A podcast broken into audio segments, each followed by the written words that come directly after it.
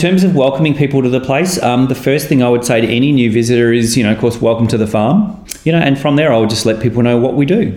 You know, we we use agriculture as a way to provide for people who are disadvantaged in our community.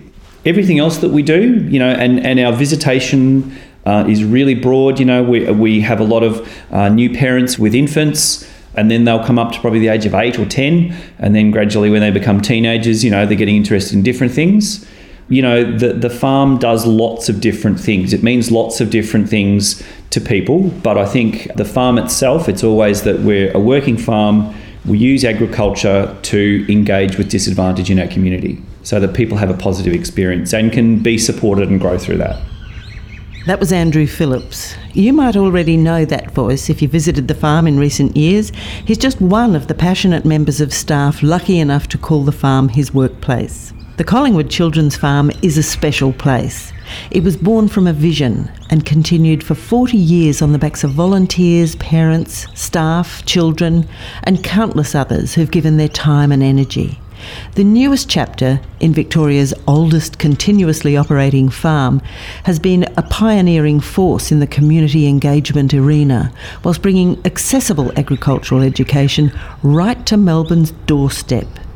In this episode, we celebrate the 40 year milestone by piecing together its rich history and taking a look into its future. It all began in the Collingwood Town Hall.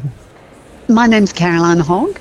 Um, I was a councillor in the city of Collingwood from 1970 to 1979, during which time the idea of the Collingwood Children's Farm sprang into life. It was the brainchild of Councillor June Bradbury and Youth and Recreation Officer Peter Harry.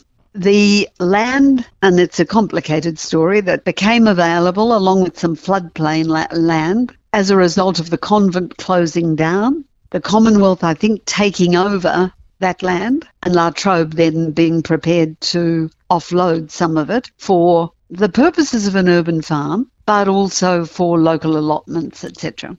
That's it in a nutshell. The Sisters of the Good Shepherd sold the convent site in 1974 to the Department of Education, who then leased the site to educational organisations. Between 1974 and 1979, the farm was used by a commercial flower grower, whilst other parts of the farm were left to the blackberries as the educational organisations figured out what they might do with the land. Pam Morgan was a live in manager for 20 years and a person who nursed and cared for the farm in its infancy. She truly lived through its early formative challenges. I think the main things were the ongoing plans for development. I mean, even before that, um, getting, get, securing the land as Crown land for use as a children's farm was a big issue because La Trobe Uni were it was health sciences out there, and they got these um, uh, these architects or planners to design a campus, and they had pictures of people with like Eton or something like that, people with little straw boaters canoeing in the river and all of this sort of stuff, and a grand, imposing entrance anyway, the, I went and talked to the Union of Students Union at the campus, and most of the health science students were people who were actually in employment, studying, and had no intention of wearing a striped blazer and a straw boater. I mean, it was an easy fight, that bit. It was nuts. But anyway, again, it was, I can really attribute that directly to John Cain, who was Premier at the time, who, in order to secure the land for the children's farm at no detriment to La Trobe Uni, was a time when a lot of um, a lot of schools had been closed in the Kennett era, and there was there were, was vacant land. So he was able to compensate La Trobe Uni with a site that had been a primary school, I think, in closer to their main operations. And so they were compensated through this um, land grant, which allowed the children's farm land to be gazetted. So that was the first big fight. Pam Morgan explains how the farm managed to service an ever changing community. I think what we thought the farm could be uh, developed in tandem with the local community and also these, you know, this feedback from agencies and schools in the area. I used to have this vision of kids, you know, when when a kid's been in trouble or not a high achiever, it's like they carry their um, caseload on their back. You know, they never get away from it. That people have heard about them or have certain expectations that they'll not behave appropriately or whatever. So we we developed this approach. I think in my mind it was that all of that gets left at the gate, and it, they are treated on the farm as they behave on the farm. Now that still meant that a lot of kids just didn't quite know how to behave. So I think everyone's seen kids who go to the bush and the first thing they do is get a stick and start whacking stuff because it's all so unfamiliar. So I think then the nurturing part of what they could do at the farm became an important part of what it could mean in that community. If you imagine, you know, there isn't even an understanding in, particularly in the more developed part of Collingwood, although it's all all flats now, but at a much higher income level. But not an understanding of what it, that a tree might mean shade or what it, in the ways in which it could change the environment for you. So it was all trying to build up in people that understanding that it, of it all working. That you could see that um, the sheep, there was lots of sheep poo under the trees because they sat in the shade and they pooed where they were. That sort of thing happening, trying to develop that observational level and and the caring and adopting some of those kids who really loved the place but were not particularly um, model citizens outside of the place, uh, getting them to take ownership of the farm and show it off to others. So there, I can remember this um, kid in those days. It was sort of punk stuff with all your clothes held together by safety pins and a mohawk. I think he had as well taking little groups of little kids round to bottle feed the lambs, and he was the one who was the knowledgeable one, and he got all this sort of prestige from those people. So just shaking things up that way was a really big part of it. Pam's vision for youth engagement is best seen in the Young Farmers program. It's still going strong, nurturing the next generation. One of the first young farmers, Siobhan, reflects on her time there. And that was when I, I we ate the sheep that we bottle fed. So it was my first, yeah, bottle feed this, and then now it's there. And the, but it was a good way of knowing exactly where meat and veggies and stuff came from. Um, like my favourite was all the mums going when you're milking the cow, and you know, does your little girl want to have a go, or you know, da da da. And they'd say, What's his name? And I would just sit there and go, Well, her name is. And then they, you know, you'd get another his, and you go, um, and actually, just even the mums didn't, f- you know, forgot that only females gave milk. Yeah. You know, it was, but it was an interesting way of changing language, even. Mm. Yeah. That's all right. I mean, when you think about it, we've, you know, quite a few of us have, have taught thousands of people how to milk a cow, mm. not just a couple hundred or anything. Yeah, you know, like yeah. when you think of just how many people you've taught that skill to, it's not doesn't seem big, but it is. It's the front line of education for people not so lucky to have a first-hand understanding of where foods come from. We asked Siobhan how she got in contact with the farm. Well, the first time was um, just in primary school before the farm started. So we came down um, and with a five or six of us and got to have a look at it all, and it was just an amazing space. And then I think I started to come down about a year later regularly, and so yeah, and then I went a lot of school. Um, school wasn't suiting me and here was a lot safer than knocking around at shopping centres and places like that. So I came down here daily. and then my school would also come down as part of their program. So I would sit in the loft and read um, the diaries.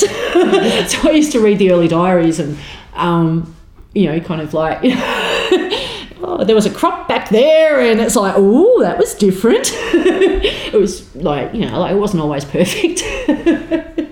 but yeah, it was an interesting, really interesting time. I, the farm and I have been friends for nearly all of the 40 years.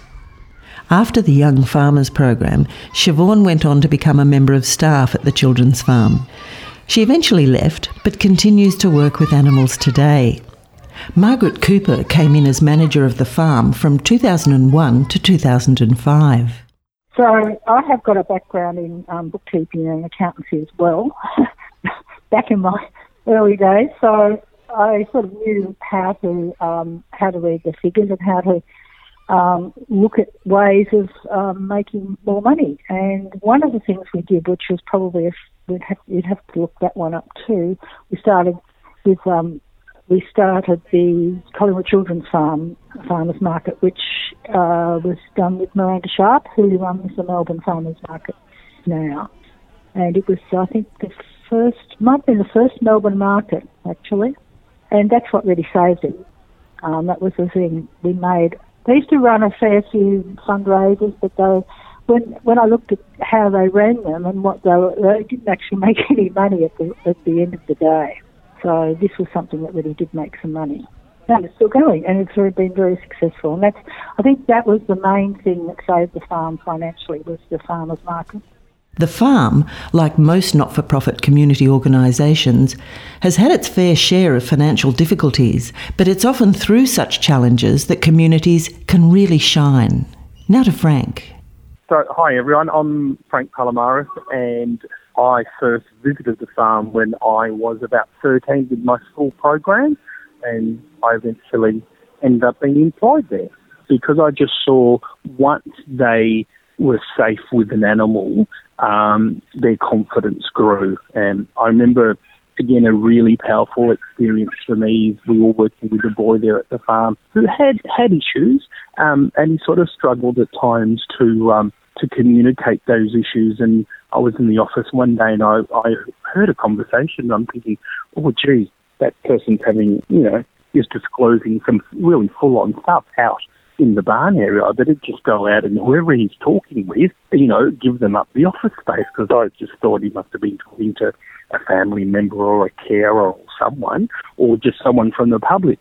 I went outside and he actually had a little lamb in his arms and he was telling his little this little lamb all his problems. And he's me thinking that he was talking to a person. So, you know, animals again are very therapeutic because, you know, here he's this big boy holding a little um, tiny lamb who was feeling comforted in his arms and he's telling him all his problems. So yeah, I've seen a lot of powerful experiences as well um, that animals have have initiated in um, in children, and, and hence, you know, a lot of my experiences there at the farm. I mean, I'm I'm a social worker. I'm also an equine therapist, so I've been able to bring in all my passions of the love of working with people and the love of working with animals, and sort of embed that and merge both of them together to, so they help each other. So yeah, I'm really grateful for my experience at the farm. For me, it was a, a huge platform where I learnt a lot.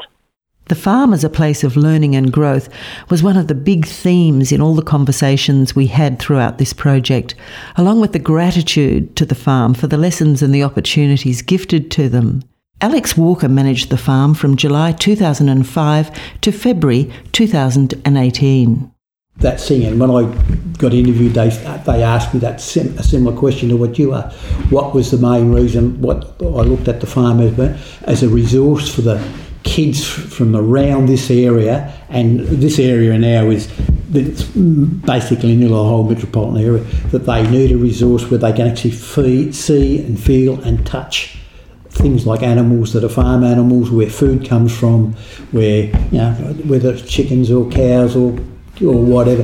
This is how food food comes from these, and this is you've got to show respect to the animals. Cheryl Cameron was on the Committee of Management for over 20 years, and it still holds a special place in her heart. I really like the areas along the riverbanks, close to the rivers, and when you take. I'll probably start crying in a minute.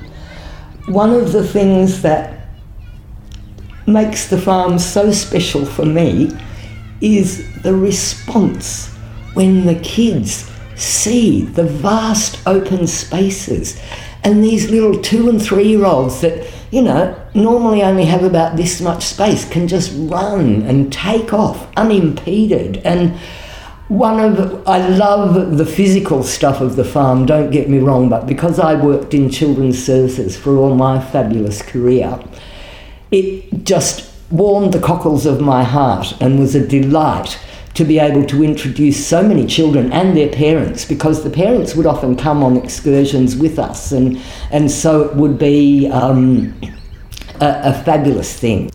The open space, trees, animals, flowing water, and public access designed for children is rare so close to the city and only getting rarer. Current CEO of the farm, Connor Hickey, has big plans for the farm in this ever growing city. I'm very concerned about the current climate crisis. Uh, I think that given you know that we are this beautiful asset in Yarra, and a lot of people come down here, I think that you know we're in a position to be educating people about the, the changes that they can be making. But also, you know, th- this is such a wonderful space for community to come together and that idea of community connections, um, getting people outside, outdoors. Mental health and well-being that goes along with spending time in nature is huge. So I sort of see this space as this magical place that could be so much to so many people. I think it, we do have the potential to get carried away with trying to be too much for too many people. So, you know, we, we do tend to find ourselves saying, you know, let's stick to our mission, which is to support people in, in the community experiencing disadvantage. So, we do that through our volunteer programs, um, through working with young people who, you know, are facing some challenges either at school or at home, disability support services um, we really focus our primary work around uh, engaging with those groups of people. So, yeah, doing more of that, um, doing it better, increasing our education around the farm through engaging with community organisations. So, working with Wurundjeri uh, Council to develop education around Indigenous agricultural practices working with school groups to develop education around sustainability and working with our community organisations to provide meaningful, engaging opportunities for people in the community experiencing hardship. It's safe to say the farm is in good hands as it enters a mature age of 40. A big thank you to all who've given time to make this podcast possible. If you'd like to hear extended conversations, just visit the farm's website and head to the Education Resources page. All of these conversations are there in full. I'm Margot Foster. This podcast was part of a bigger project made possible by the Public Records Office of Victoria. It's produced by Patrick Beggs of Per Production in partnership with the Collingwood Children's Farm. It was produced on the lands of the Wurundjeri people of the Kulin Nation. We recognise that sovereignty was never ceded.